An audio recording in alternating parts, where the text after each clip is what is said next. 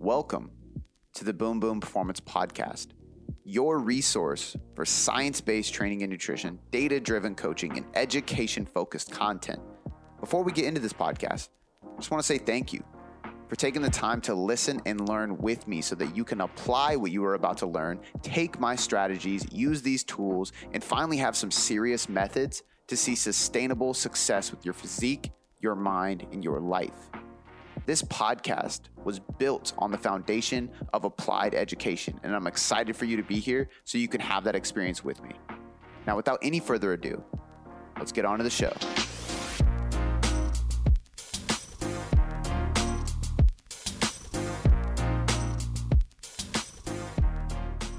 Today's podcast is with somebody I call the most interesting man in the world because he reminds me of the guy from the Dos Equis commercials. And I always give him shit about that. But to be completely honest, this really is the most interesting guy in the world. I have known Andreas for shit close to seven or eight years now. He was actually one of the first people I literally ever trained. In fact, he was my boss's client at the time, and I covered a shift um, for him as an intern, and it happened to be Andreas. And g- even just from the small conversations I had with him during that time as a young 19 year old trainer, I learned a ton from him, and it was it's been really cool to see his evolution and for him to watch my evolution. And now I actually have hired him um, as a mentor. So this is a guy that's been in my life for a long time, um, not only from a mentor from afar, but a mentor from a close standpoint. Um, as I talked to him multiple times per week. I see him multiple times per month now. He has helped me with the uh, growth of this facility. He has helped me in the growth of my relationship. He helped me buy my first home, sell it, and then buy my second home because he owns a real estate company. He has helped me in more ways than I can even express. And he coaches me to this day on multiple areas of life, not just business, not just relationships, not just life, but how to be a good man and how to treat people the right way and how to create clarity, how to create passion, how to understand my purpose. Um, I can't express how grateful I am for this guy, and it's it's really exciting for me to have him on the podcast in person because we have a really really in depth look at his life and his story and why he created what he calls a La Tribu, which is his mentor coaching program. Um, it stands for the tribe, and and I can honestly say that I'm honored um, and proud to be a part of that tribe. So listen in, and you're going to hear a long story about his life uh, through struggle, through cancer, through business development, through faith, through family there's so many things that it's hard to really put a title or a topic or a description on this podcast because really we just dive into life. We dive into the power of giving. We t- dive into the power of charity. We dive into his story. We dive into mentorship, entrepreneurship, growth, personal development. Um, I think you're going to take a ton away from this episode and you're going to learn a lot about a very interesting man with a very powerful and impactful story to share with you um, and provide some very impactful lessons. So, um, before I jump into the show, guys, please do me one huge favor head over to Instagram, post a screenshot of this show on your story, and tag myself at Cody.boomboom, and make sure you tag Andreas at Andreas V La Tribu. So A N D R E S V L A T R I B U. I'm going to put those in the descriptions. Um, do me a favor and follow him too. He puts out a lot of content. I've been getting on him about getting on Instagram uh, way more because he is one of the people that has created an unbelievable amount of impact on thousands and thousands of people's lives and actually created a very multiple very successful businesses but even a very successful coaching business without even using instagram so he literally just started using it uh, but some of the posts he do uh, does post on there is, is very very powerful. I, I, often share them on my story and i'd love for you to give him a follow so you guys can be impacted from him as well. So once again take a screenshot of the show post it on your story tag both of us. If you love this show share it with a friend. Head over to itunes leave us a five star rating review. I appreciate you guys for listening to this and i'm honestly not only honored to have him on the show but i'm excited for you to learn from the man that i learn from every single week. Let's get into it. All right. Now. Technology at its best Technology at its best, man. That's why we have Travis. So, um, no, what I was what I was about to say when we falsely recorded was uh, I'm excited for this because you are the person that I've been mentoring with lately. You've been coaching me, um, and it, and it's funny because I've been telling people it's almost hard for me to describe what you do because two things. Number one, I've never heard anybody call themselves an accountability coach. So when I say that, people are like, "Huh?" and so like I don't use that. But I always preface with like I don't like saying the word life coach because I think that I mean, you have a mentor. You're working on yourself. You're working on your relationship. So, like, who are you to call yourself a life coach? And I Exactly. like I can help people with their lives, but I'm not a life coach. Exactly. And it this irritates me. There's weekend courses now and shit like that that you can become a certified life coach, which is wild. But um, for the people listening, um, this is Andreas. I'm gonna let him do his own intro, but this is the guy that has been you've you've been a lot of things for me. I've I mean, technically you were one of the first clients I ever got to like practice training on Mhm. years ago. Um, I thought you gave me a great tip. It wasn't a tip, it wasn't my money. Um, it was my boss's money. Um, you I watched you go through a lot in your life that we'll be able to share today. That was really inspiring for me. Um, I had tons of advice from you over the years. I mean, shit, from the age I was really 19 years old when I Mhm. first started till now. Um, you helped me buy my first home, sell my first home, buy my second home. Um, you've watched me have my first child. Like it's been pretty crazy. Like when I actually like reflect at how much you've seen of me. Um, so this is really really cool for me just because of that and because we talk so much and you know so much about me. So I'm excited to share you with the people that are listening to this. Um, so for the people listening, tell us who you are. Tell us a brief introduction because we're going to dive into your whole story today. But like, tell us a little bit more about who you are in a nutshell. Um, well, I mean, who I am. I mean, uh, I'm a father. I'm a husband. Um, um, like you said, an accountability coach, and that's that's an interesting way how that came about. Um, over time, I've I've people have reached out, asked for advice and mentoring, and and how do I do this, or or how can I accomplish this. Um, so over time, it kind of just, in a sense, created itself. Um, the actual growth of La Tribu, which is the group of of of my my accountability uh, group, which translates to the tribe. You say it so much cooler than me. I say La Tribu. so La Tribu came organically. I can honestly say that it was organically, and and I think it was a testament to who I was essentially kind of made to be from the people that had influence in my life, um, and really feeling that it's an humbling experience to for have people to reach out at any given time. So the difference between accountability coach and life coach, I'm 100% with you that when people are like, "Oh, so you're a life coach?" It's like, "Well, I'm not." Well, don't you help people with their lives? It's like, "Well, yeah, but so does the bartender that's giving you a tip on something at the bar, Yeah. and he's not a life coach." Yeah. Um, so to me, the the accountability coach was the simplest, I guess, way to say it. Um, to where essentially, I'm I'm just here to make sure you do what you're supposed to do. That's really what it comes down to, right? And I always say the saying as far as what my definition of an accountability coach is, um, and it's you know that it's not my job to hand you the map? Um, on one part, it's my job to help you find it, but the most important thing is I'm here to make sure you read it, and that resonates with a lot of people. It kind of simplifies it um, to the point where they fully understand. I'm not here to give you every direction in your life. Um, I'm not here to say do this and don't do that. The your life runs its own course. I'm here to guide you. A lot of experiences that I've gone through, a lot of experiences that I know people have gone through and how they've made it past. So that's my description of an accountability coach, seemingly who I am.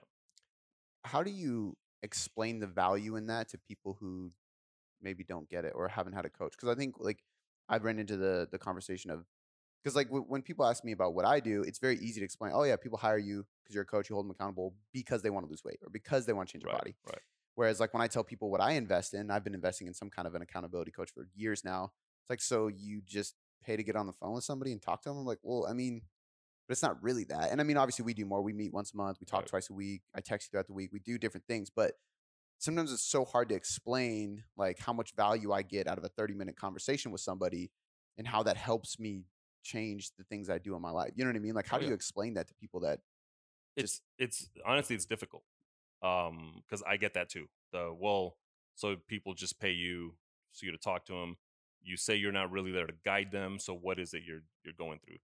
I i find the power in that from my own experience where whatever things that i've gone through in my life i've always had somebody that i can count on to open up to and they will not think negatively or positively of what i'm saying.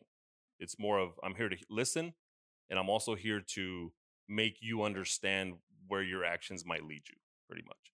So in a 30 minute conversation, there's times, and you, you can attest to this, that we don't really even talk about numbers or did you do your exercises this week or did you do you know your dates with your wife this week and all that. It's just more of where are you in life generally? And open opening the conversation. And that really to me is a testament to my mentors that i can pick up the phone and dive into something that maybe i wasn't even really planning on diving into but because subconsciously and inside I feel comfortable enough to talk about it. Mm. And I think that's the trust and more importantly the respect that should be between a mentor and a mentee or a client and a coach. Do you have like a, a game plan that you go into the calls with? Cause sometimes I think about this too when I mean, I don't now because it's such shitty weather in here in Seattle. But you know, like I used to like every time we call, I'd be on a walk. Like, mm-hmm. and I used to remember like stepping outside and thinking like, I have no idea what we're going to talk about right now because I don't have something on my mind necessarily that I'm like. Sometimes I come on the phone, I'm like, like I know exactly what I want to talk to you about. Right. But other times I, I'm like, man, I feel good. Like I don't, I don't really necessarily know. And then something else like comes out of that conversation, or it ends up being an hour long conversation because like mm-hmm. get something gets drawn. Do you ever have like a, like a motive, especially like we talk Mondays and Fridays. Mm-hmm. So is there ever like a theme to that? Like when you step on the phone, or is it just natural? Honestly, it's natural and I think that's the true power of of having the connection with the coach mm. or or with a mentor. Um, I rely a lot on, and we've had discussions on spirit, like my spiritual life, right, with God. So to me, I do have a routine for myself, and it's always a simple prayer of just open the door. That's really what it comes down to. Mm-hmm. Is just open the door to where if it's 30 minutes, there's value in the 30 minutes. And you know, to me, over life, I've come to understand, as we've discussed, my passion and my purpose. And it sums up to I'm here to help and I'm here to serve. I really feel that that's my purpose here on earth. So having that mentality leads me to say that if I have a five minute conversation with somebody or an hour long conversation, that they walk away feeling better about themselves or at least wanting to be better. So my routine usually before any coaching call is literally a two minute prayer. And it's just asking God to open the door for communication, connection, and result, which is what the whole purpose of it is. Let's let's like I have I think I could probably embark down this path, but before I do, I think we should backtrack because I'm going to start picking apart the coaching process. okay. But I want to tell the people how you got to that point. So okay. so before we dive more into the coaching, um, let's talk about how it all started and and really go as far back as you can because okay. you've had like I mean, even just like it, it always blows. Like I, I learned stuff about you when we just did that. Uh, you came and spoke right. to my team for the coaching development right. thing, and there was even things about your past or your history or like your businesses and the charity stuff. And I'm just like, holy shit! I had no. I, I went home and told Shan. I was like, you have no idea how many like people are affected by the charity because I knew you had like right. a lot your hands in that, but like thousands of kids. Mm-hmm. I did no mm-hmm. idea. So, um, and it's always been that way with you. Like I remember going to like Geraldine's for breakfast, and I would like learn something new about your past, and I just be like, "This guy's done everything." So, um, I would love to like kind of pick apart the whole mm-hmm. journey, man. Like, so like go back as far as you can if you want to, like, even your childhood, because I know like that had a big, a big uh, influence on you it. giving yeah. and stuff like that. Yeah. So the foundation for me for giving, honestly, just came from ordinary days in life growing up with my family, uh, with my with my with my parents and it was always that it was kind of like a tug of war that I felt really good about what my parents were doing, and at the same time, it was kind of like, when are they going to stop giving and give us more, kind of thing, right? But early on, and and my my my brother and my sister can attest to this that it was always just that's just the right thing to do, and that's for years that's just what's just the right thing to do. But why? I don't know. It's just the right thing to do. That's what I was taught. And then I think when I was became a teenager and in high school, I started really valuing because I think it was more of a feeling now. Like now I feel good mm. giving back instead of just it's the right thing. A lot of people do things just because it's the right thing. Yeah. But there's no intention, there's no meaning behind it. And that's why I think they're not one, they're not consistent, and two, they don't really truly find who they are. Do you think that actually like so like one thing I told somebody was that it's uh selfishly being selfless. And what I meant by that was like, I recognize how good I feel when I Mhm. give. So part of me gives just because I Right. feel good, which sounds selfish because Mhm. it's for me, but it's also selfless because I'm giving so much. Right. Do you think like recognize that just allows you to just do more? I guess. 100%. hundred percent. And I think that's that was a turning point for me was when I kind of came out from under my parents' shadow, because all that time I was giving because they were giving. I mean, it was their money, right? I Mhm. didn't have a job. I didn't, you know, Yeah. I didn't have a car to drive and go volunteer myself. And they didn't have Um, much, right? No. mean, so you- growing up, growing up, I mean, we had. I always say we didn't have much, but we had it all. Yeah. Right. Like we had it. You know, I never felt like I missed something. I Mhm. never felt like I needed something. Um, yeah, there was people that had more than us, but that happens every day, right? But as a child, uh, growing up, as a teenager, it was never something that I felt bad about. It was never something that that like I yearned for. Like, oh, I need to have that, like that Nintendo or PlayStation. Like that just wasn't. Because to me, I think early on in life, just the daily stuff with my parents kind of showed us that one, we're grateful for what we do have, and the other most important lesson was it can always be worse.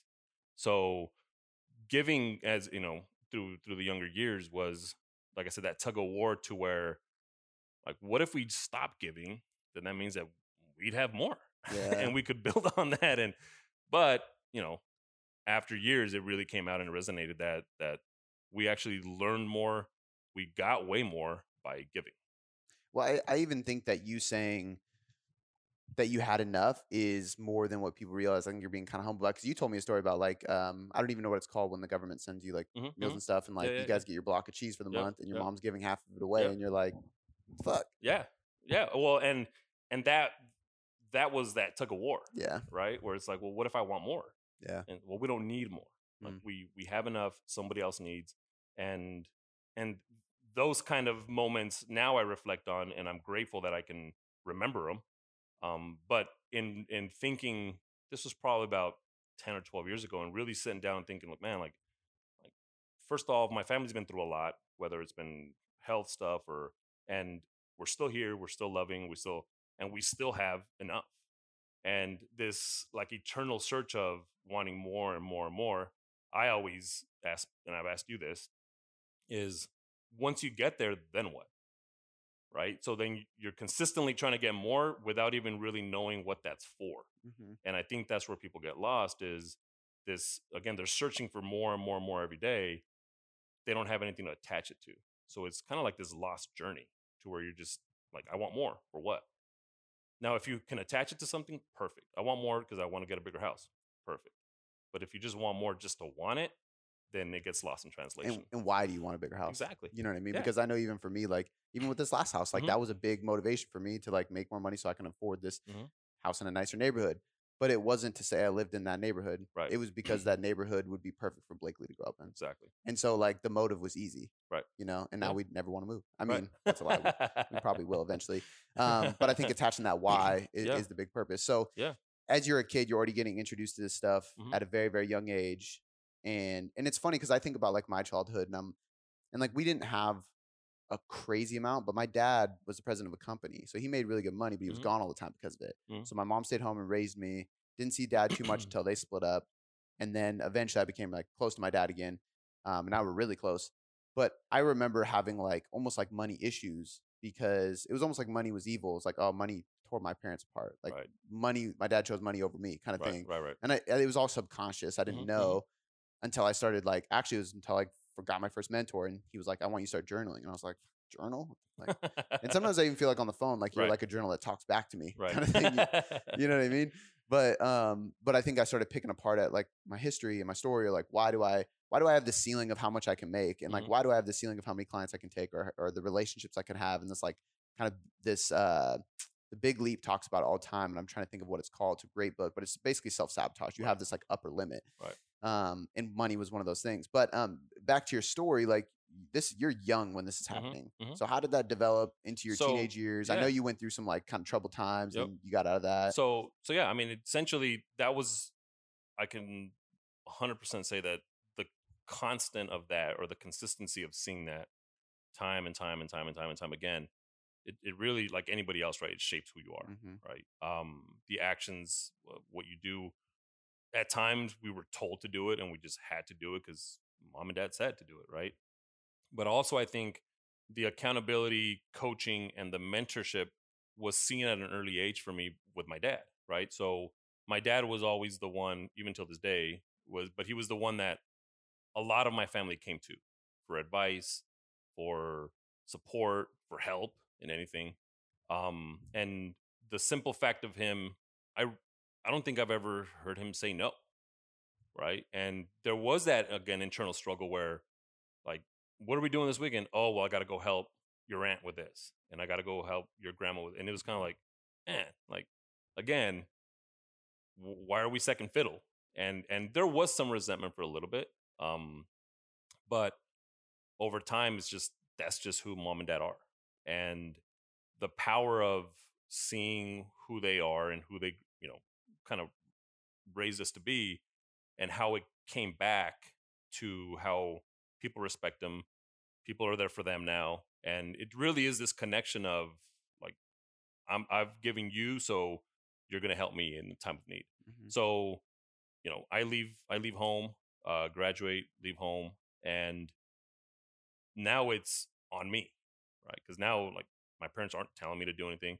My mom wasn't calling me and don't forget to give, and it was just the norm mm-hmm. now. So, you know, I attest that to the growing up in that environment. I attest my spirituality to growing up in that environment. Um, and at the church, of course, I mean, the churches are there to give, right? But to me, it was more of that's just who I am. It's not because somebody's telling me. So when I moved out, I really was able to kind of hone in on like what I'm really about for myself. And like I mentioned in the team development that we had, the exercises, I consider myself successful now because I can go back to a very specific moment in my life where I can say that I found my true purpose and my passion. And I know not many people can do that, right? Not mm-hmm. many people people go their entire life not really truly finding who that who, or what that is. But to me, you know, I, I moved out and uh, I was playing uh, semi-pro basketball, and that's how this whole conversation of helping kids came about. Was that was my moment of either kind of put up or shut up, right? So almost like you're talking a big game. What are you going to do about it? So this whole story with the orphanages and, and helping kids and, and, and serving, that was a turning point for me where I have zero people telling me or looking at me to do something, right? It's like anything. Like if you see somebody fall in the street and you're the only person there, and you, you can walk right by them and not help them and nobody's going to see, right? Mm-hmm. But if you do, what can that lead to? So to me, that was a turning moment when I was, I was playing semi-pro basketball in Mexico and um, just noticing and interacting with kids. The team that, that, that I played for, we did a bunch of community stuff and we'd visit elementary schools and all that. And on one of those conversations, in one of those camps that we, that we had put together, the conversation came up as far as being able to bring kids into the camp that didn't have much and didn't, you know, so low income as you call it. Now, I don't know if you've been in Mexico or not, but like low income in Mexico is a whole different yeah. different world than low income here. Yeah. So for me, growing up in the states, it was always yeah. We visited Mexico. We had a family there, and you could see like kind of bits and pieces of it, but not to the degree that it like reality is. So that led to me saying, you know what, like there's got to be something I can do, and that kind of started the conversation of just giving back locally, um, and growing it to an extent of like how many more can we reach every year, every year, every year, every year. So that kind of took care of my, I guess my 20s, if you want to call it that, as far as ages, to where we started something, we started a project there, grew it for a little bit, had the bumps like everybody does, um, and then like, okay, what can we do somewhere else?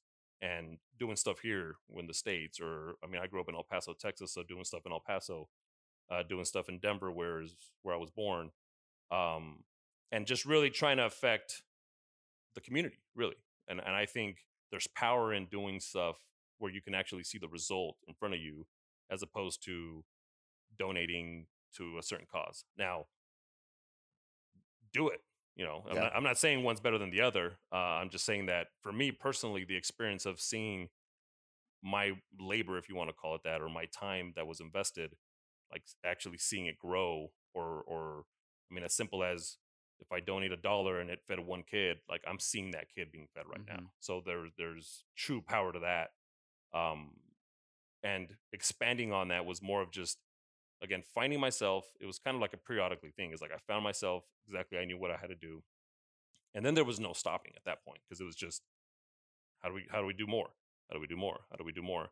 And coming full circle where conversations with my parents again it's it's this weird way and and i i hope i can be that way for my kids to where there was a lot of unspoken lessons with my parents right that now i look back and say man they never really said it but they like i have it so clear in my Mhm. mind that that's what they were trying to like that that was their intention to teach so that's my mystery if you want to call it for for my kids is how can i be that dad that shares those type of tips or or meaningful moments without i guess saying it really So I want to dive into like where the charity is now because I think Mhm. you just kind of teased it and it's just at a crazy level. I actually didn't know Mhm. you started at such a young age. Um, I'm gonna date you. How old are you right now? i'm 41 So you've been doing it for almost 20 years or yep 20 years? exactly 20 years yeah Dope. Yep. Um, okay, so before, so I have a question about like grit in general, and then about like how you got into entrepreneurship. But the Mhm. grit one is it, it first came up because your dad, like you grew up and your dad was already that way. Right. So to you, that's just the way to be. Mhm. Do you feel like because your dad went through some hard times to be here and to Mhm. to raise his family Yeah. in the states and stuff like that? Do you feel like experiencing those things? And the kind of the reason I bring this up is because there's a lot of we've talked about this like Wake Up Warrior. I was a part of it for a little bit. Um, and I love what they've done and what they've created, but there's so many like two things. One, they're pretty hardcore, Mhm. and two, there's so many like I don't want to say copycats, but I mean essentially Oh, yeah. like people doing similar Mhm, things. mhm. And you see all these like for lack of better terms, fake ass boot camps where they're just Mhm. like throwing guys in the mud and shit like that. And Mhm. it's like, what are you really doing? Right. But I do believe to an extent there's also value inside of like pushing yourself to that point. Like I remember even doing like resurrection week where there was like things that like made me really uncomfortable. It kind of hurt, but like it provided such a valuable lesson Right. that I wouldn't take it back. Like I don't think you should embarrass people by like right right right to that extent. But do you think there's like a there was a point in your dad's life and then you experiencing that and seeing that and i think that kind of goes into the charity thing too is like Mhm. i would never wish poverty upo- upon somebody but when you see poverty it makes you grateful and and be able to like just be more enthusiastic about creating change in your Right, life does that make right. sense and and I, and I think you know knowing the story for instance with my dad's story and and it, and it's crazy to bring that up because i just i just saw him two weeks ago uh we went down to mexico to visit family and we were coming back and we were just talking and and we, we were gonna fly and it actually worked out that we drove because you know i got to spend eight hours essentially interrupt uh, uninterrupted with with with my dad and he was sharing like we were coming back into a, the so the orphanages my family lives in they're they're in Chihuahua, Mexico, and we were coming back into Juarez, Mexico, which is the border town with El Paso, and that's where my dad grew up for a lot of his life. So we're coming back into town, and he starts sharing these stories that I've never heard, right? And he's like, "Oh yeah, you see that train track?" It's like, "Yeah." He's like, "Well, you know, I once, you know, like 100% transparency, he came over here illegally, right? And he got caught working at a, a mechanic shop in El Paso. And so what he would do is he would come over every day. So he would go from Juarez, cross over in the morning, work, come back. The next day, cross over, come back. And one of those days he got caught. So he said, so we're driving and he said, yeah, you see that train track? Like, yeah. He's like, man, I had to walk that train track one day in the middle of the night. Like, and this is the outskirts of the city. And he, and he shares, he's like, well, they they did a raid at the mechanic shop. They picked me up, and they were shipping us back by bus to a city that was ten hours, let's just say, to, to be approximate, away from the border, because they knew that we lived in Juarez. So they were trying to send us to a place where it was going to be difficult for us to get back, Right. right? So I guess the bus stopped at some checkpoint where there were military checkpoint or something. So my dad asked to get off, go to the bathroom, and just ran. right? So I'm sitting there and we were actually at that checkpoint and I'm looking to the side and I'm looking at this just this railroad track and it's just I mean it's into like it's the desert, right? So it's like it's going into darkness. And and I'm trying to think of one like it's crazy, right? Two the situation and what you're up against at different times, right? And and you either you could have easily just sat on the bus and said, I guess I'll see how I can make it back. Yeah. Right. Or, or the moment of just acting on it. Now's my chance. Yeah, now it's my chance. So the the the funny side of it was he said I, he's like I actually didn't. My intention wasn't to run. My intention was I'm gonna go to the bathroom and then from there figure out what Yeah. happens. So I guess he went to the bathroom when we walked out, he peeked over the side of the restroom wall and he saw the train track. And I guess some other guy that was on the bus with him also was waiting in line for the bathroom. And they, I guess they just looked at each other and the guy said something like, I'm going if you're going. and then they just booked it right? So he said it took him, you know, like four hours, three and a half hours to get back to how to the house and all that. I mean, at least he had somebody to this. walk with. Exactly. So to me, like that's one of the stories, right? But yeah, you know, I, I think growing up and, and hearing the stories of my uncles and my aunts, my grandpa, right, sharing stories of my dad and the struggles and and it just added to kind of like the legend, if you want to call it Yeah. that, right? To where like, oh yeah, your dad did this, and oh man, your dad helped us out here, and oh man, if it wasn't for your dad, and if it wasn't for your dad, and if it, and, and then you start, it just resonates every single time to where I can go back right now and meet somebody at the church that they go to because it's happened, and just like, oh, and he'll introduce me, oh, is my son. Oh, nice to meet you. And then my dad will walk away, and then the first thing out of the mouth is like, man, we really love your dad. Like, man, if it wasn't for your dad, like, we wouldn't have done this or we wouldn't have done that, and we can always count on your dad. And I think that helps now to really connect the pieces of my whole life and the upbringing, and really truly stay like, that's exactly why I'm I am who I am Yeah. right? And the grit of it, I think it adds to it. And I also believe 100% that, like, unless you see it firsthand or unless you experience it firsthand, it doesn't have the same effect. hmm And even now, right? Like, if you're driving down and you see somebody that's homeless and struggling, there's, I want to believe that everybody has it in them to feel like the empathy side of it, right? Like, oh man, like it's cold out. Now, whether you act on it or not, that's up to you.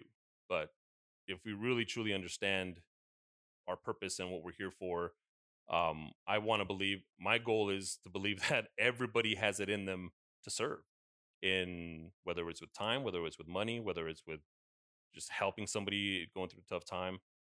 And that's what kind of keeps me going is attaching the story of the struggle my parents went through early on to the struggle that we went through as a family and now paying it forward to whoever might be going through that now I think too, like even if you don't see it firsthand, if you if you if you have somebody in your life that you absolutely trust who Mhm. has, because you can take their word for it, and it's Mhm. just it, it resonates at a deeper level. right Because there's certain things that you've shared with me that I'll never see firsthand, but it still has that effect on Mhm. me because, and I, I guess like the whole point to me is just like that grit or that grind or what somebody has gone through, what you you have gone through. It just makes everything else seem not that bad.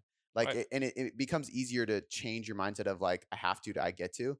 So like when people say like, oh, just don't say you have to work out, don't say you have to journal, like say you get to, and it's like okay, that's kind of cheesy, but when it you- is it is, right but it's so true, and, and I think it becomes way easier once you see the other side yeah, or you know Mhm. people who have. And I even Mhm. told you the other day, like even like with personal development, I'm just like like why wouldn't I work on myself? Like why Right, wouldn't I right. invest my time to try to just be a better person or Right. realize my faults and work on them and stuff like that. Um, okay, so after that, you you're in your 20s, you've had all these uh, revelations and lessons and all Mhm, these things mhm. from your upbringing. How did entrepreneurship get into this? Because you're you're playing basketball. I got to imagine like anybody other athlete, you're going to go pro. That's going to be your career. right right right right right But at some point, you shifted and you've, dude, real estate, yeah. charity, I think, restaurants. I think, I think for me, actually, again, it goes back to my dad. Yeah. Right. So my dad, my dad worked at this uh, at a dairy plant there in El Paso for thirty plus years um, until he retired. But he was always doing stuff on the side, right? And and whether it was, I mean, he owned a beer depot at one time, and then he's always just whether he's manufacturing something himself and selling it, or he'll get an idea, have somebody else make it, and then he'll distribute it, right? So again, early on, it was just have more to give more, Mhm. right? And that's the main philosophy. And I think if if I were to sum up my family in that, I think that's what it's all been about. And and we've we've all acted a certain way, which is you know early on when I first met you, kind of like the behind the scenes and very mysterious and without not on purpose. It's just that's just who we were brought up to be. We didn't do anything for show. We didn't Mhm. do anything like I mean, we did it because it was just that's who we were and that was the right thing to do and just so pe- just so people know, like the reason he's saying that mystery is because like so Andreas trained at the at Vigor, Right. um, still does obviously, but um, he was one of the first people I ever got to experience train, and he trained there all the time, and it was always just like. Because you would even train like we had like group class stuff, but you would you for some reason were able to do your own thing, and like you had like this little time, and right. Like you were work like one of the only people working with the boss, and Right, like right, and right. I was always just like, man, what the fuck does this guy do? and like I would have a short conversation with you, and there was so much like wisdom and and just like intellectual lessons that were provided, and like your conversations with people were always like positive, and Mhm. and you came at weird times when Right. you know. So I was right. always just in my mind like this, like what is he doing? I say like the guy from the Dos Equis commercial, Right, right. The mysterious man, but um, or the most interesting guy. Yeah and i think and i think that was that was always my way of of working you know essentially just do whatever has to be done right no matter if somebody sees it or not um but the bigger picture for me was always just work's got to get done Mhm. so the whole mysterious thing and all that came i mean without wanting it that's just how i pretty much carried myself and and and i wouldn't say i was like intentionally like every day like okay i'm gonna go do this but i can't make sure that they don't see me and all that um but your purpose behind what you were doing was for you, not for other people. Exactly. Yeah. Right. So, and to me, it was always respecting other people's space too, and and I think that's what kind of shaped a lot of how I carried myself, whether it was in business or interacting with people. Is just almost like I'm not gonna, I'm not gonna go, I'm not gonna answer unless I get asked a question. Or I'm Mm. not gonna over, I'm not gonna share unless somebody wants to know. Um, I, I'm that way, right? I'm the way that like I'm not gonna just I'm not an open book. I don't expect you to be an open book. Now, if the comfort level is there, I'll share. Mhm. And I think that's where having that intentional conversation with yourself of if I'm really here to serve and help people, I've got to that connection has to be there, and it has to be there without a lot of words, right? And really with just the way you carry yourself. So to me, again, going back to connecting to my dad, that's what I saw growing up. Was my dad was my dad wasn't out there asking if people needed help, right? My dad was always willing to help if somebody asked, and he would always step in when it was necessary. I guess you can say that.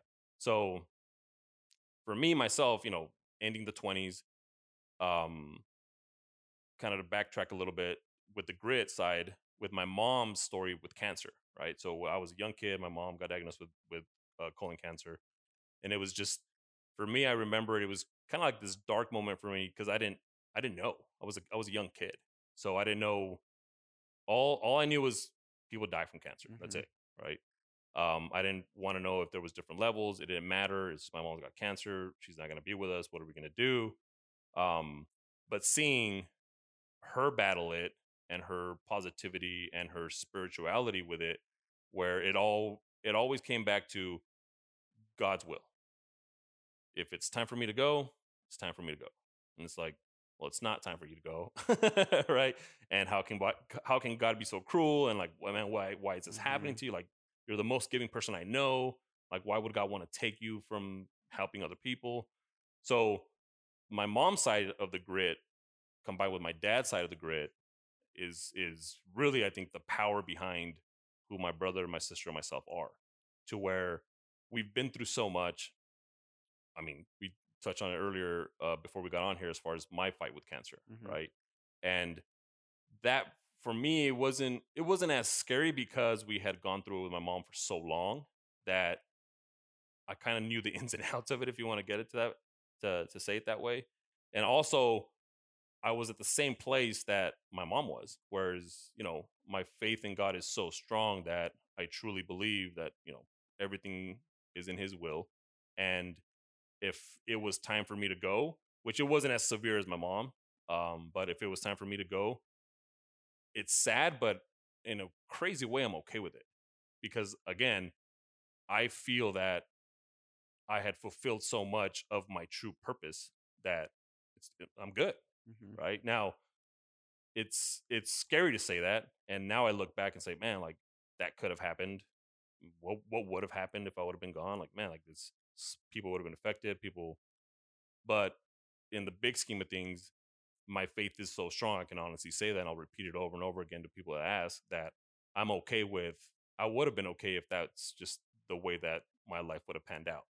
So for me, having my mom still with us now, right? I mean, you're talking 30 years now, um, with some side effects of, of, of everything she went through. That's a testament in itself. And it only strengthens my my faith to know that that happened for a reason. You know, some people got closer to God because of that. Some family members, some family members made up because of that. Um, people were touched across. She's touched many people with her testimony. So to me, it's almost like that was just a chapter in her book of still giving, right? Like it was crazy to me to to be able to accept the fact that she went through all that suffering and pain, but that was a form of giving overall, That's wild. right? So accepting that was hard at first, but again, I, uh, you know, the faith in God just adds up everything for myself and for my family to where we know what the purpose is, and now she's strong, she's healthy, she's still going at it, she's still talking about her experiences and reaching even more people on a daily basis. So the connecting the grit, the early on childhood to my story, it's a very easy connection, right? And and a lot of people don't obviously don't know it, um, but once they hear it, you can say that's why, right? And like anything, right? Like if if if you're a certain way and then you meet your dad, it's like, well, that's why he's that way. Mhm. Or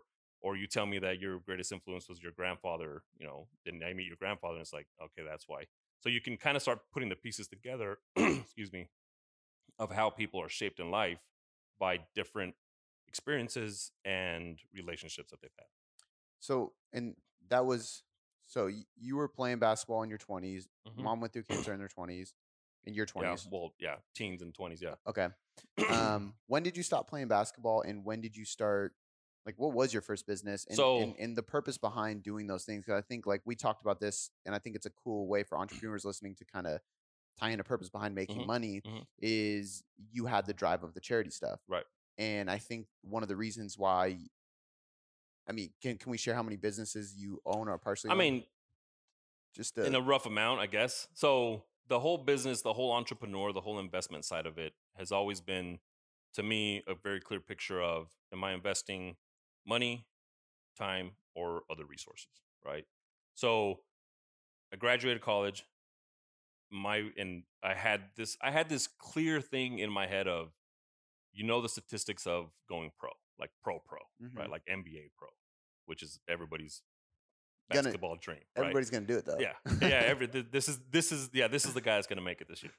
So to me, I knew I, it's it's it's hard for me to explain it, but it was just so real in my head that, and it wasn't for lack of drive or lack of goals or like to me it was just I know how difficult it is. So if it happens, great. Like I'm still going to give him my all when I'm playing, but I'm also going to start like kind of setting stuff aside or Mhm. working on stuff for the what ifs, right? My dad and my at at a very young age always taught us, you know, have that safety net, have those even if it's a little bit, have a little bit of savings. You never know. Um, don't put all your eggs in one basket. You know, Mhm. all the all the sayings. So to me, it was always very clear that, like, as basketball was giving me more, I was gonna start doing more on the side as well. So whether it was investing, whether it was help, you know, investing in help running restaurants, whether it was on the real estate side, um, helping buy or helping people invest in real estate, make them money, make myself money. It was almost like a side hustle to a certain extent, if you want to put it that, because that's what my dad did. My Mhm. dad was like a hustler, right? He just made it happen, and so the the transition from playing basketball to I guess becoming an entrepreneur, there was this gap where obviously you need to make more money if you want to invest more money Yeah. and go on, right? So to me, I took I took I actually went into I was like, okay, well, I got to get I got to make a plan. Like what is it what is my vision? So at the time, I didn't have really a lot of experience when it came to like leadership and running a team, running a company, any of that, right? Because the whole time, I mean, I had leadership skills from being the captain on my basketball team, but right. that's only for a certain amount of time. So I embarked on this thing. I said, okay, look, like I'm gonna stop playing. I'm not gonna renew a contract. And it was I was 26. Yeah. Some are like, man, it's too early for you to stop playing. To me, it was just I saw all the pieces of what the future held, which to me were in the form of older players on my team, right? 34, 35, like can't even get out of bed in the morning because their knees hurt so bad, don't have a lot of money saved up. They don't know what they're going to do next. Mhm. So it was always, I was always very visual and very open to seeing the future, if you want to call it that. So to me, I always said, okay, I can play in these leagues, make a decent amount of money, but then what? Right. So that's where the conversation of, and then what? And then what? And then what came out. So to me, I said, okay, if I want to be a leader, if I want to be an entrepreneur, own a company, a big company someday, then I have to learn certain traits. So one trait for me was okay, well, without really knowing what my business was going to be, it was okay, I got to learn leadership. I got to learn how to run a team. Cool. So left work, got a job managing people, right? I mean, left basketball, got a job managing people. And there was first it was like, okay, I'm going to manage a little bit. So the scale here is to manage more, more. So essentially, it's almost like I'm going to be a branch manager, I'm going to be a regional manager, I'm going to be a national manager, and then I can say, okay, I'm ready to lead people. Mm. So took a job doing that and learned a lot. Right, learned a lot of personalities. It was different from leading a team to leading uh, leading a basketball team to leading a team in a business because somebody that's an athlete, and you can probably attest to this, is you always want to be the best Mhm. Right? So there's this, so there's a whole different drive, Yeah. right? So the competition level is there every day. Now, somebody that's just working a nine to five, man, I'm here just to collect my check, hmm right? And yes, there are people that are looking at climbing the corporate ladder, but there's very few of them. The other Yeah. ones are just, I'm making enough, right? I don't want to ruffle any feathers. I clock in at eight, clock out at five. I'll see you tomorrow. So that to me was eye opening because I came from this environment of like everybody's ready to kill it, right? So now the leadership skills were developed from having, you know, employee A that doesn't really want to come to work, right? Doesn't really want to do more. So okay, how can I get him motivated to do more? How can I get him to to want to do more, really, right? So that's where that initial leadership, I guess, came from, which led to okay, work there for a couple years. Now it's time. It's time for me to do my own thing. What am I going to do? And real estate was always a constant. Uh, I learned from when I was a teenager. I had a really close uh, relative that did real estate, and I always saw, you know, I like to say it, the bright lights and the fancy cars, and Mhm. um, and it's like that's it. That's the gateway. Like that's what's gonna. But there was also this conflicting side of him that he wasn't a giver. So to me, it was a scary thing. If I fall into that environment, am I gonna be that way? Yeah. right? And it's like, well, I don't. And then there's part of me that's like, well, I can change that. Like I can I can be that one guy that actually does both. So left that job, said, okay, you know what? I'm gonna open my own business, whatever. So I started on early on with actually funny story with landscape, Mm. right? So I'm gonna do landscape company. Why? Because I can find the guys, right? And there's always business in landscape, Yeah. right? I mean, that's you know, my my grandpa used to always say there will always be people that need two things: their lawns mowed and uh, funeral caskets. so he said, if you want to make money, either one of those two things, you'll make money. And oddly enough, my grandpa used to do side jobs doing doing gardening and all that. So so I started that.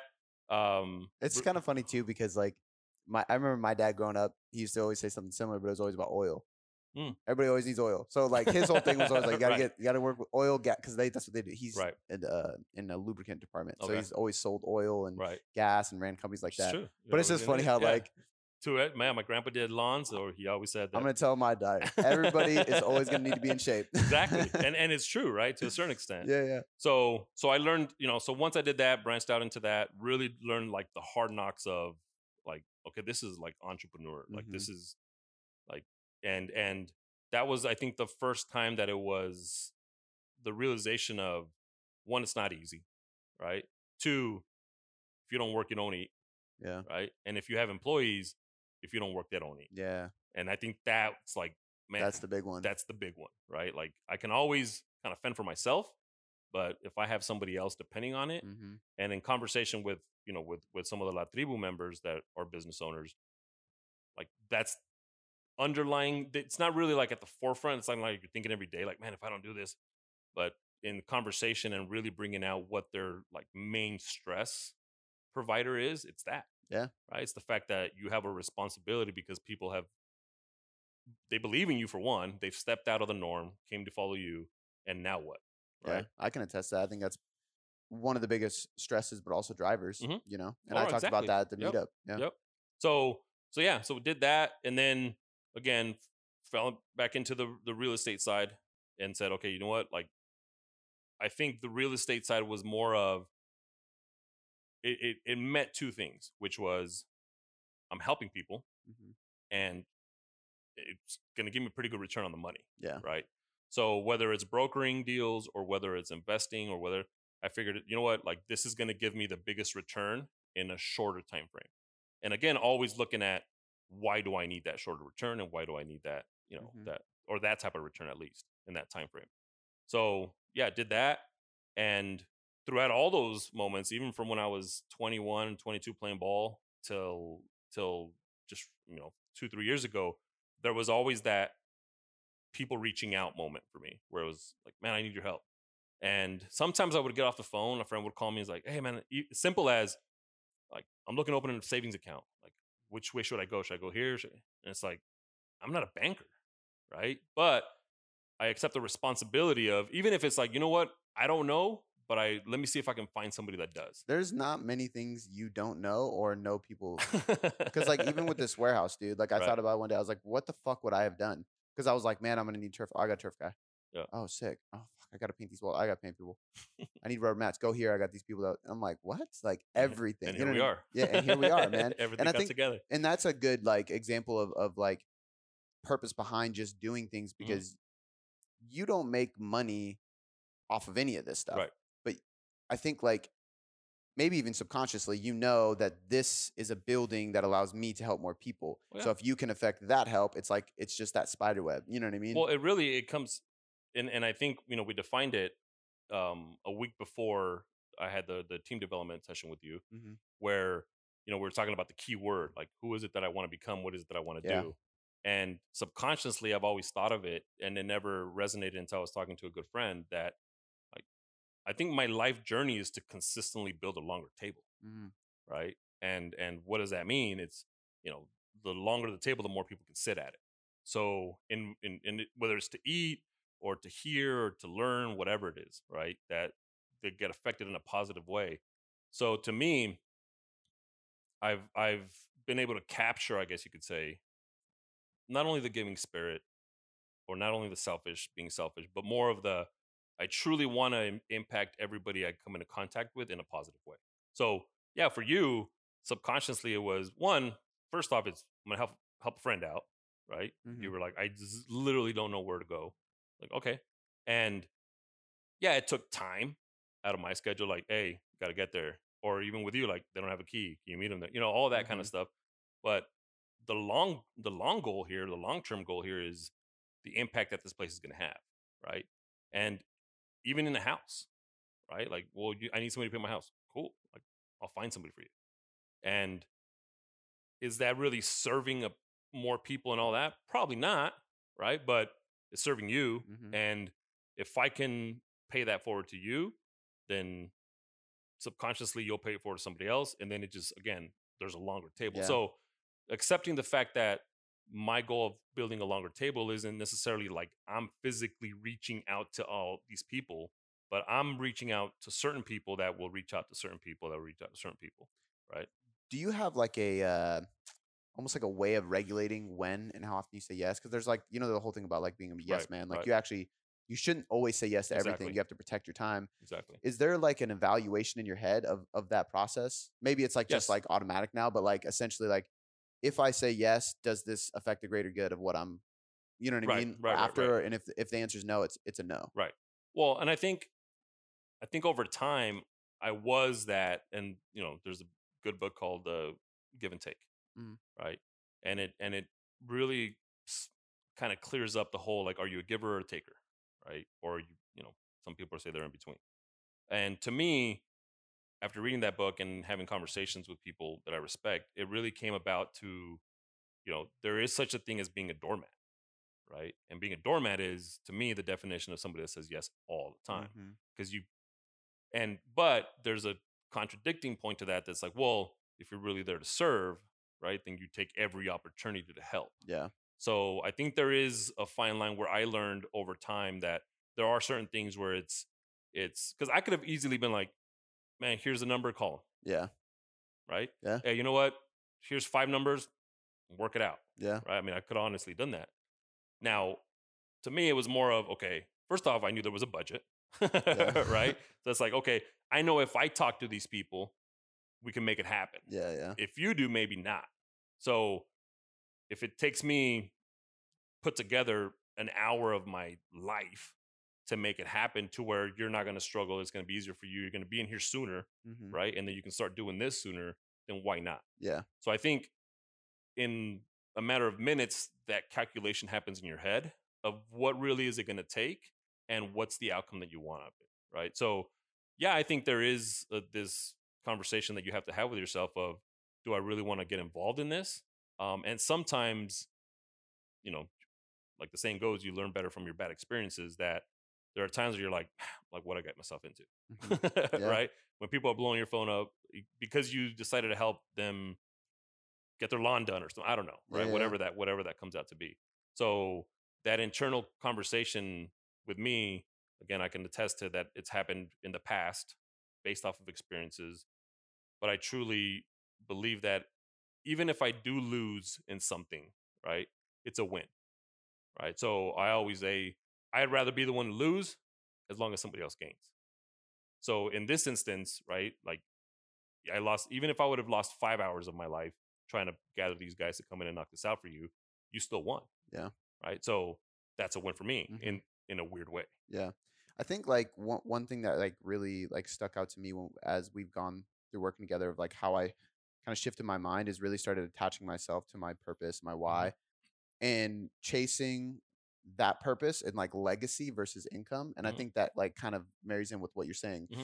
And and I want to tie so I like I want to tie all this in. I want to go through the cancer thing real quick because I have a couple questions on it. I've, I've, actually always wanted to ask you about this. Mm-hmm. Um, and then I want to tie it all into the coaching. Mm-hmm. Um, so with everything you've done, actually hold on let me let me stop because i don't want to tie in the coaching first with the, with the cancer it, it's so hard for me to choose because i'm like okay like i could probably talk about this shit for like right, six right. hours so so with the cancer, um, you went through cancer mm-hmm. during that time. You own many businesses. Mm-hmm. You're uh, a part of these charities. You're helping all these people. You have quite a few responsibilities.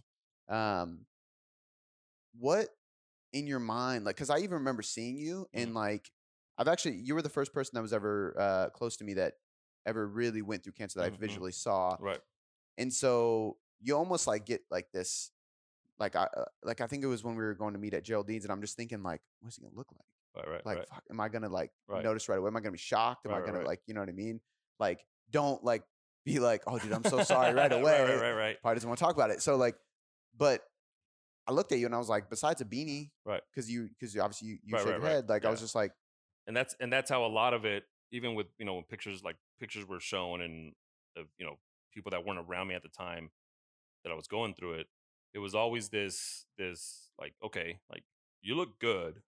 Yeah like yes certain things changed mm-hmm. and certain things physically the weight obviously and stuff like that but i appreciate the fact that people came around after the fact and said man like like you always look better than i thought you were gonna look yeah. right? And to me i that's again one of the experiences that i can attest that's like that's i'm proud of that because i think it was you know people talk about like these auras or people talk about just how you carry yourself mm-hmm. through difficult times the and all energy.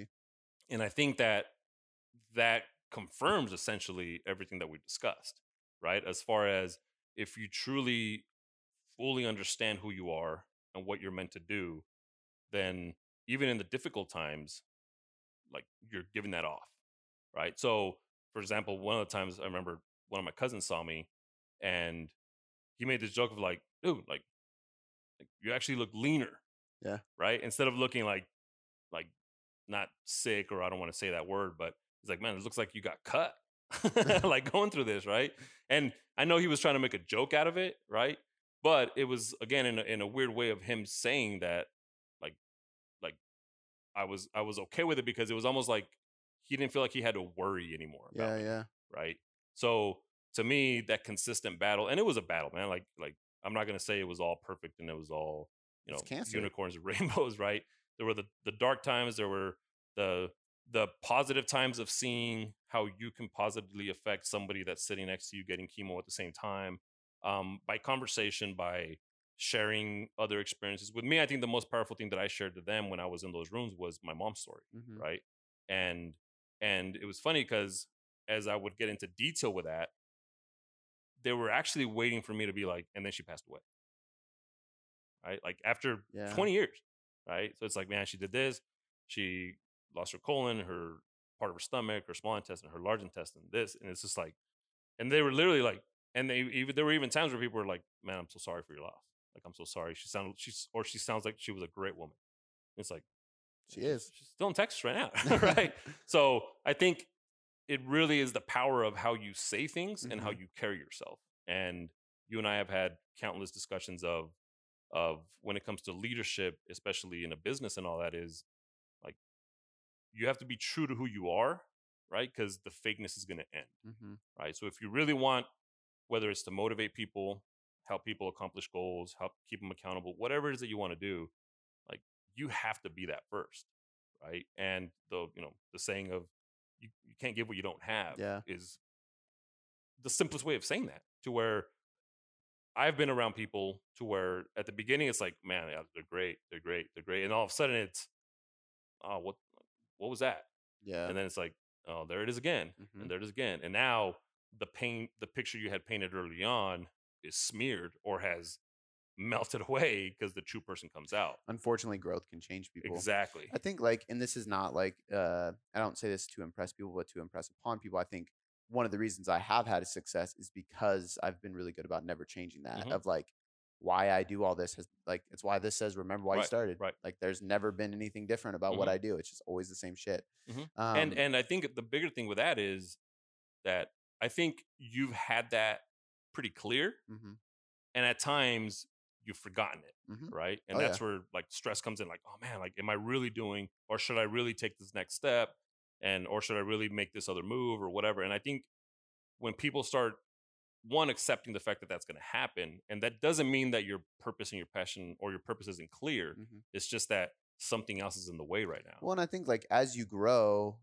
and things things have to adapt, things have to grow, things have to speed up, responsibilities come into play. Right. And I think they challenge your purpose, right? They Mhm. test your purpose, and that's when you have those moments. And and that's part of the reason why. I mean, I can't even believe like when I think about how much money I've spent on like mentoring and shit over Mhm, the last three or four years, it's fucking insane. Mhm.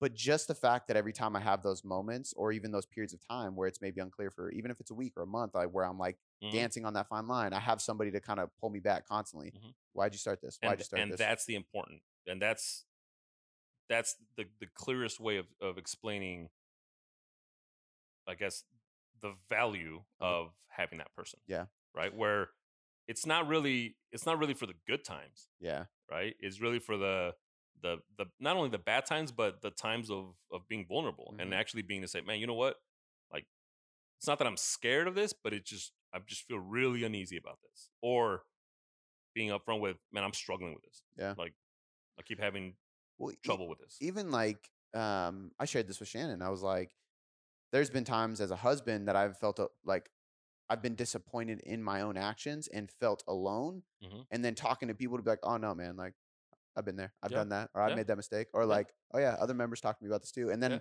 like it doesn't make it okay, right right but right it at least makes me feel like okay, well, a I'm not alone. B it's it's like I can fix this. like I can right. work on it. You know what I mean? Not like oh I'm a lost hope. right Um, okay, one more thing on the cancer, real quick, is you mentioned um, you mentioned like accepting Right. that if it was your time, which that thought scares me, but right right right but I understand what you're saying. Mhm. But at the same time, did you just know that it wasn't? Like, did you just because I people th- talk I about think- like belief and the placebo effect of like just talking yourself through yeah that? oh yeah oh yeah I, I i think I think early on, again, right, that conversation of, or the first, like, you got cancer, right? It's just like, okay, right? So to me, the first question was, what degree, Mhm. right? And then it was more of, okay, in a crazy way, how is this going to affect the people around me? Mhm. right? Even if like the I, I I didn't start processing the fact that I had cancer until after I was like, man, how am I gonna tell my family? How am I gonna tell my mom? Mhm. Right? Because now in the crazy, I'm like, my, is my mom gonna feel guilty because I have cancer because she had cancer, so she's gonna feel that I got it because she had it, or you know, kind of like that. To where then you take a step back and say, you know what, like I'm okay with it if this is what it is, and really putting into perspective of okay, this is a part of my journey, and how can this journey lead to helping other people, Mhm. right? So the placebo effect came in hard and strong after probably the first few months, where it was like, okay, like, man, this is my journey.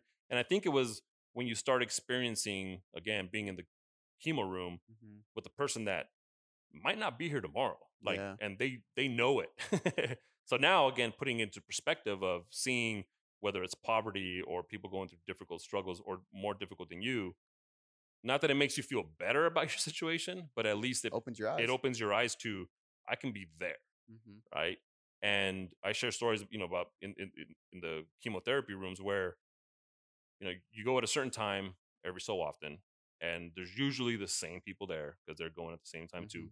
there's people obviously that are going more than you and having the conversation of almost like i was kind of like the the jokester of the group because i just wanted to liven that place up and i remember even talking about like and can we can we paint this differently like this gray is just it's just it's crazy can we get different lighting because i mean it's literally like you walk in and just just the lighting and the feel of it is just like and then you still got to go through it Yeah. so the I think the most important thing for me that hit me the most was when it's like, oh man, where's where's so and so?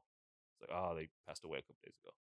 And it's just like so again, if I'm feeling bad about my situation, like that's worse.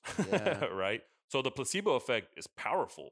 Uh, and and moreover than that, like the effect of people that you have around you in your support system and the people that you can call and, and be vulnerable with there's there's no amount of money that that can that can pay for that in, in the long run because that's where we feed off our from our strength right we get our strength from the people that i can be vulnerable with people are going to call me on my you know when i'm messing up and also the people that will not even really have to say anything but you just know they're there right so in a in a crazy way my life has been this one big i say kind of connector to where i think i'm here to connect people not only to other people but to their inner beings to Mhm. their their true self and not that i'm have a magic formula or anything but in conversation that's what's led to where we're at now to where La was growing and you know people are i call it not buying in but really believing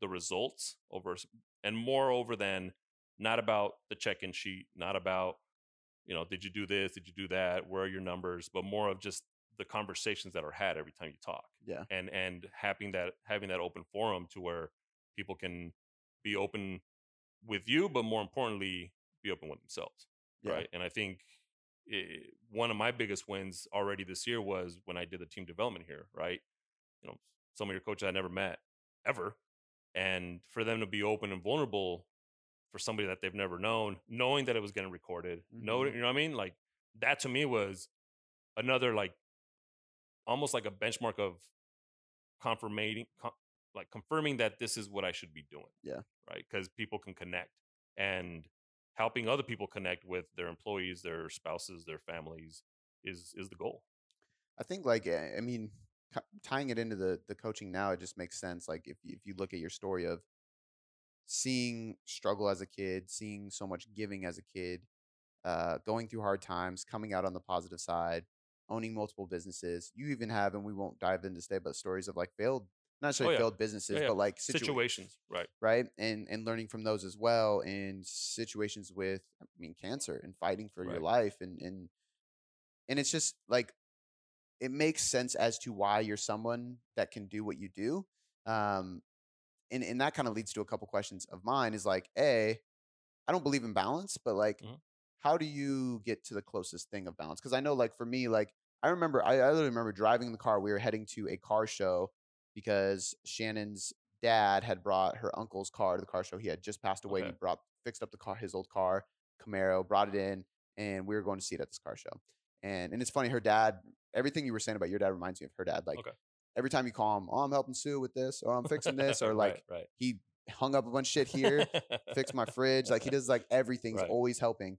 Um and uh but we were on our way and and I like got in the car and I was like, Oh, I just saw an Instagram post from Andres and he's like gonna do this like coaching thing. And she was like, Oh, and I was like, I think I'm gonna do it. She's like, How much is it? I was like, I don't know, but I'm gonna do it. Like and and she she she was all in because she knows you, but she asked like, "What makes you like call to him opposed to other people who are, have been doing this?" And I was like, "He's one of those people that he's like one of the only people that I've ever said like, like I want that, Mm. but not like that as in because I can tell you like that guy's got a business like I want, right, right, that guy's got a car I want, right, right. that guy's got a relationship with his kid I want, but never am I like all of that, right? Right. Like, and you're somebody that I can look at. It's like not only do you have like, I think having it all is kind of like a fantasy right. thing, but Oh, like to me, like, and it may be because you're my role model, but like you're the closest thing to having it all, and and in a way, it's like everything's always okay. Mhm. And that's again a fantasy. Right. Everything's not always okay No. but I think you're able to like. So one of my biggest issues is is speaking before I think sometimes. Sorry, Shannon. Um, but but I think you're one of those people that you you do a really good job of like slowing down and processing before you act or say or do. So it almost seems as everything's always chill, everything's going well, everything is everything's okay because you always have an answer or a plan. Right. And um, how do you like put the pieces together to do that? Like I guess like I, I don't even know if you can answer that in one question, but I guess I'm just trying to say like, have you ever like processed that or been asked the ba- the balance? I have actually just I was on a coaching call leading here and and you know we're talking about like this I always say this mythical balance, right? Mhm. Or like this magical balance that that is to me unattainable because it, it's I, I think it's just something that you, obviously we're always striving for. Um, but for myself, I think being able to compartmentalize every aspect aspect of my life and being true to one realistic goals and realistic outlook of where I want everything to be in my life. And the most important thing being the foundation. Right? And to me, the foundation is everything. And I am 100% sure of my foundation now, which has led me to be able to build upon that foundation. Mhm. So I'm not going to say I have, I've sat back and been like, man, like I got it all together, or it seems like I got it all together. But I lead with positivity always, right? And the true belief of it can always be worse. And unfortunately, there's people that have it worse. Mhm. So I do, I have set up a certain way of like, I can easily flip through pictures of kids at the orphanage. And if, man, if that doesn't get you in a better mood of where you're at, I don't know very much will, right? So I, I, I do have these moments of, in which I posted a couple days about, about like who I am, right? And these moments of, because I get that question, like, why does it always look like you're on? It always just, like, nothing fazes you, nothing. And, and, and in a crazy way, I think it's all of the experiences, all of the shaping, and really honing in on like if I were to show or if I were to not feel like I'm balanced, then I I I can't give that. Right. So if my true goal, I'm continuously working, whether it's balance with my wife, with my kids, with you know contacting my parents, with my brother, my sister, and there are times where I sit back and it's like, oh man, like I haven't talked to my brother in a, in a few weeks. Like that's not okay. And okay, what am I going to do to fix that? Mhm. Right, put him on the schedule for next week or whatever. And even though he'd probably be like, so now I'm part of his schedule, you can't just call me. Yeah. But it's like, like that's that's my way of making sure that it gets done. Yeah. And that's my way of making sure that I don't go another two weeks without talking to him or my sister. Um, so I think in a I guess short answer, if you want to put it, there is no formula for it.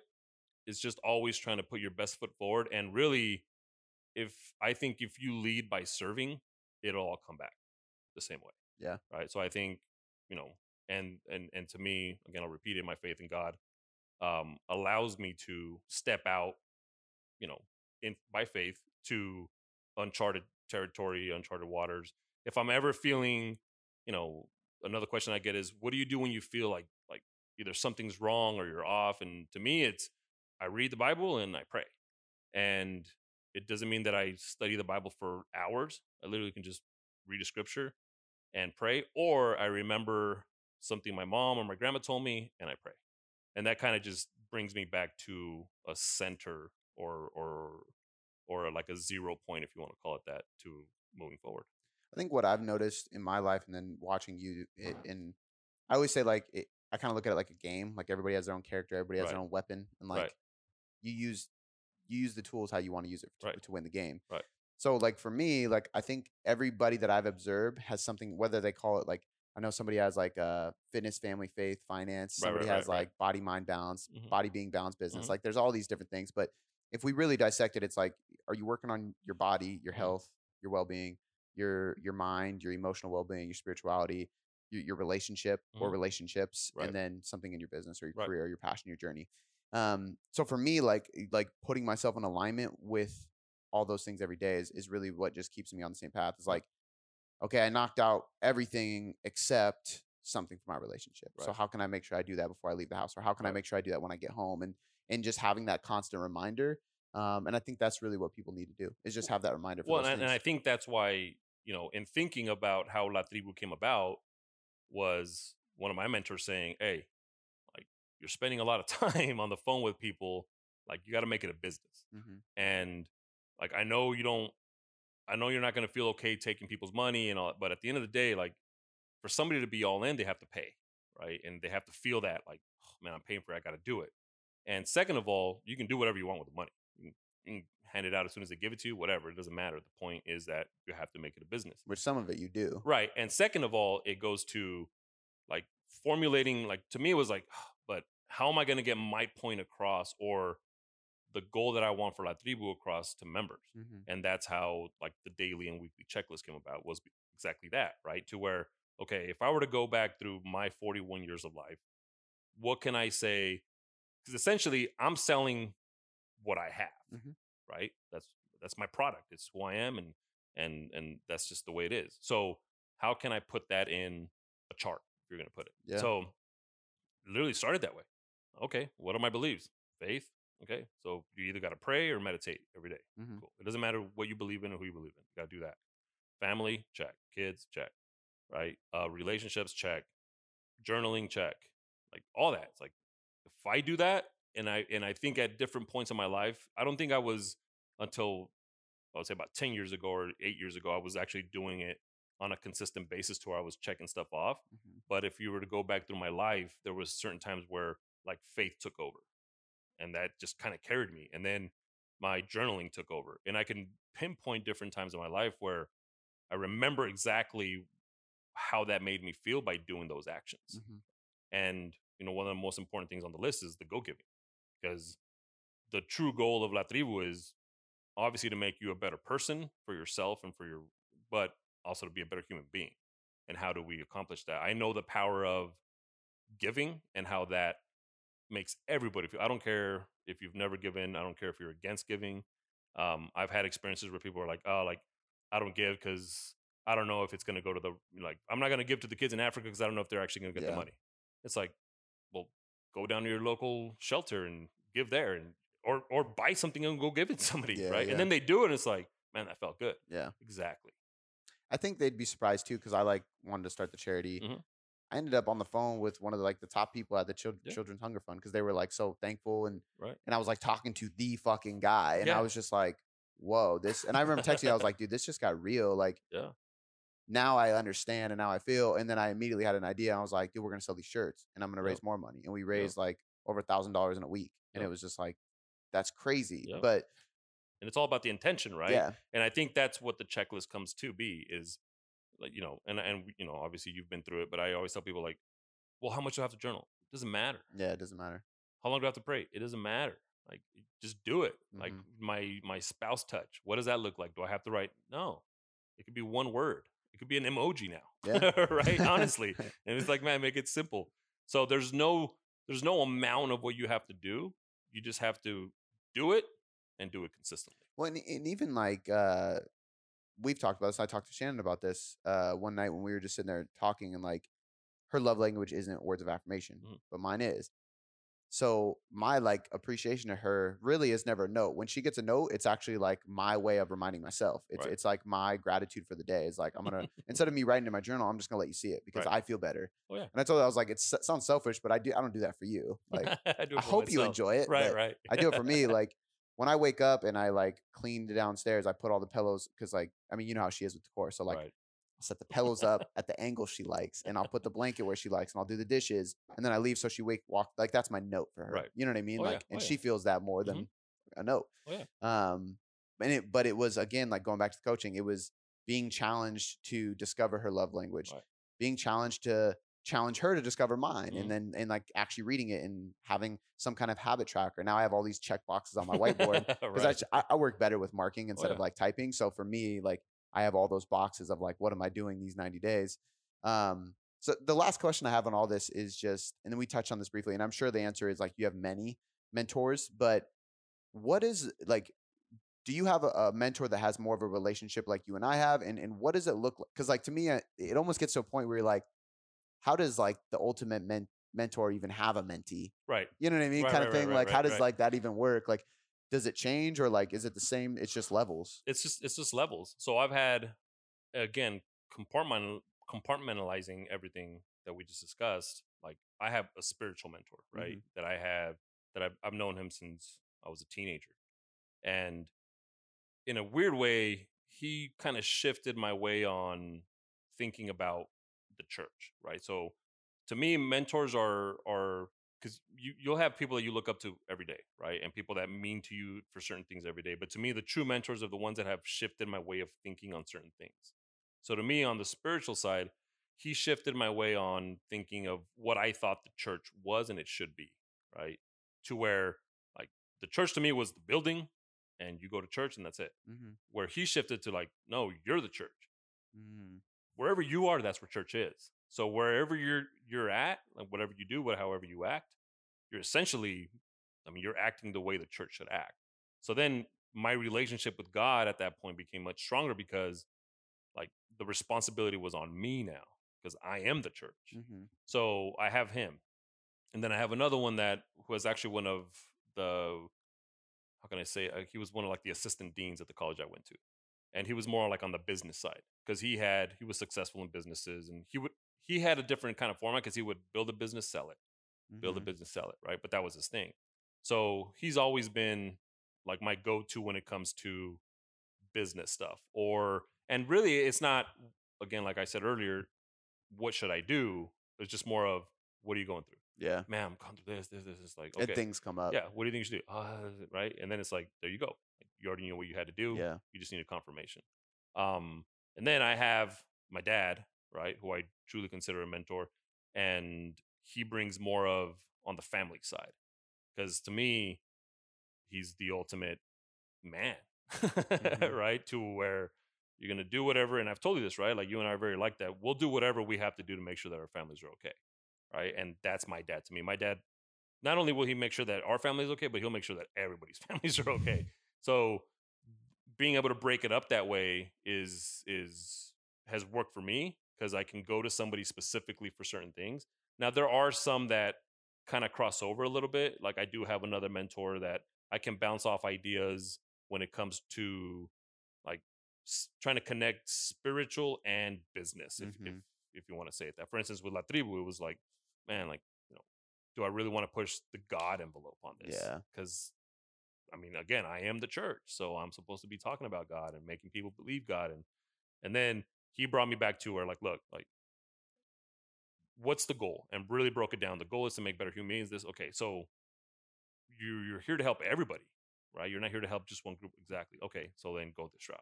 So to me, that's been the most impactful way of of having mentors that have created significant change or kind of changed the way or the outlook or the way I thought about certain things in a major way.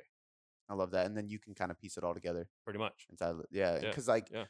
even for me, I've had, and I think that that was always an issue for me is like I always felt like I had to have one, Mhm. you know, and I've had just a business coach, and then it was like but now I'm missing this other piece. Or Right. I've had just somebody who like only focused on like relationships and myself, but I was missing the business piece. Right. Um, and like when I had like a combination of people that I could go to, like Mhm. I have multiple people I can call for business. I have you that kind of covers everything Mhm, really. mhm. Um, I have a guy that like I call like Chris when it's nutrition or training Mhm, and stuff like that, and I want to talk to somebody about that kind of stuff because he's Right. like in the lab, you right, know. right, right, right. Um, and I think that helps a ton. But it's cool that you've been able to put it all together. And and La Tribu means the tribe, correct? Just so people Yeah. know what it is. Yeah, so La Tribu, yeah, it means the tribe. Uh, again, the goal is is to grow it, obviously, and to share the message, if you want to call it, if that's what it is. Um, that you know, this mythical balance is out there somewhere. hmm We're all just trying to get closer to it, and through experiences, my experiences, other experiences. Um, I mean, again, you can attest to the conversations we've had where it's not necessarily just about my experiences, and you know, to kind of shed light on what it is that you're going through, uh, but really showing, just being open Yeah. right and and you know it's funny you say that like with me it kind of is everything because that was the focus right i didn't want to i didn't want to be just well i want to be business Yeah. right and i think a lot of people reach out right and hey can you come in and talk and like talk about business it's like and it's crazy because i'll kind of move away from that a little bit because it's not my passion Yeah. right my passion is talking about giving and being vulnerable and relationships and connecting and But I think that's how you build a big Oh, business. you know what I mean? Because yeah. I think that like I think uh, especially guys, I think they they assume going back to like have it all. I Mm-hmm. think like oh, it starts with business. Like if I create a big business and I make a lot of money, we'll all be good. We'll all be Yep. happy. Yep. And that's never the case. But to a certain extent, like if depending on what your business is, I guess I know for me, like if we do grow this business and make more money, we reach more people, help more people. My passion grows. right, Like right right so that fuels me Mhm. but it, it never and that's why i actually like like the whole body being balanced Right. business because you know if, if you get your body in shape your mind changes if your Mhm. mind changes you can show up as a different person for your relationships if your relationship changes things at work go better you make more money Mhm. so it's kind of like focus on these things first your business will grow don't Right. start with business Right. Well, and and in a crazy way, through certain difficult times, the other piece will pick up the pieces. If, if that, Yeah. for instance, your business is like if you had a bad day at work, you show up at home, you know, your relationship is clicking with your wife, with your daughter. It just makes everything okay, yeah right? And then again, you live to live another day. Yeah. And, and, and on vice versa, if you're struggling with something at home and your business is strong, or your balance or your being is strong with yourself, then it makes everything okay, at Mhm. least for the time being, right? Until you can, like, you're not going to push those problems away and avoid them. But for the most part, it'll give you enough ammo to continue and bring you back to where it is that you need to be. yeah and i think like like when we when we consider like coaching in general it's always going to be hard to explain because i Mhm. think that it's so individual Right. I, I even say this with nutrition coaching people are like well what kind of like what's your method what's your what's your strategy like which I was like well what's your problem Right. you know because that's really what it comes down to like yeah. it depends like there's so many diets out there there's so many strategies there's so many Mhm. ways i can do this but that's the whole point it's Mhm. unique it's individual we, we cater to you we fix that no matter what Mhm. um and i think like even going back to like you've had enough experiences to where damn near everything that Right. i've gone through like you've been able to be like oh yeah i've been that but at the same time when you haven't you have something that's close enough to relate where Mhm. you can give advice and strategy you know Mhm. what i mean so and, and I think that that's that's the dark that's the hardest part in connecting my style of coaching to other coaching because there is no like scientific format Yeah. behind it, right? Yeah. It's not like oh we'll go to this or I mean with fitness, right? Like or nutrition, like eat this, don't eat that. Um, so I think that's the hardest people the hardest thing for people to understand or to kind of accept that there is no formula other than just open, be open, be honest, be willing to connect, and it'll all come together. yeah Yeah. Yeah, i love it i think we could we'll pro- we probably will end up doing another one since you're local but right. um, we could talk about this for hours. So let's let's wrap up with uh, like the top. I mean, like what are like one, two, or three things? Like you could even just leave the people with one thing. Just one thing you want to leave everybody with. Um, just as like the biggest lesson of what you're talking about, maybe biggest lesson you've learned from starting La Tribu or Mhm. anything like that. Just so there's like one power punch at the end to leave people with. for me, it's just there's it can always be worse. I can I can always I can always from personal experiences. Um, that's the easiest way for me to when somebody's going through something. That's kind of what I kind of make it say to make them snap out of it. Right? Like, oh, I'm having a rough day at work. Okay, well, you know what? And I kind of I kind of touched on it on the team development day, right? Where it's like your job is somebody's career job, Mm-hmm. right? Your house is somebody's career house. So really just putting into perspective that it can always be worse. And if you put your best foot forward and always have a serving or giving heart, in my experience, again, it's it comes full circle all the way around. I love it. Yep. Um, where can everybody find you? before we go? Um, I know you don't have a ton of stuff Yeah, about the tribute, which is like one of those things where I was almost I almost said this. I was about to be like, man, if you, you better be ready for when you start really taking that stuff seriously because it's already grown so big and, Right. and you haven't done that. So I know you're on Instagram with it. Yeah, yeah. So on Instagram at Andres La Tribu, Andres for La Tribu, and then um, you can go to latribucoach.com or the website. Dope. I'll put Yeah. those in the show notes, man. Thank Yeah, you. yeah. Well, thank you for having me, man. Like I said, this is actually my first podcast, like format like this. And I was talking to a friend of mine coming in, and it was just like, "Are you nervous?" It's like I'm not nervous. It's just I'm. It's always been like either live interviews, Yeah. right, or like on camera interviews, but like recording it and then like for it to come out at a later day was always kind of a new thing. But I appreciate the the opportunity, and and I mean, I you know you know what I feel about you and the respect, so Yeah. I appreciate it. Absolutely, man. Thanks. Before I let you go, I just want to say thanks. I seriously appreciate you spending this last hour or so with me, educating yourself to get better results. It still humbles me to this day that people around the world literally have me in their headphones or their speakers just to learn. It's so empowering, and because of that, I have three quick things for you. The first one is a personal favor. Please leave me a five star rating and review on iTunes. When you do this, not only does it help me learn and get better at making podcasts for you to get better results, but it helps us grow inside of iTunes, which allows us to invest more again to get you better results. The second thing, head over to boomboomperformance.com slash sign dash up or click the link in the show notes to get your free copy of the nutrition hierarchy. This is everything you need to know about nutrition to change your body composition or performance inside of a manual. I take the leading evidence inside of research and all the principles, methods, and tools based on some of the top professionals in the industry, and I put them all in a book so you can learn more about your nutrition and get better results. The third thing, this is a personal invitation to shoot me a DM on Instagram or email me at cody at boomboomperformance.com. I will help you troubleshoot anything you need. This is literally an invitation to jump in my inbox and ask me anything you want and let me help you. All right, guys, that's all I got for you this time. I appreciate you being here, and I'll see you next time.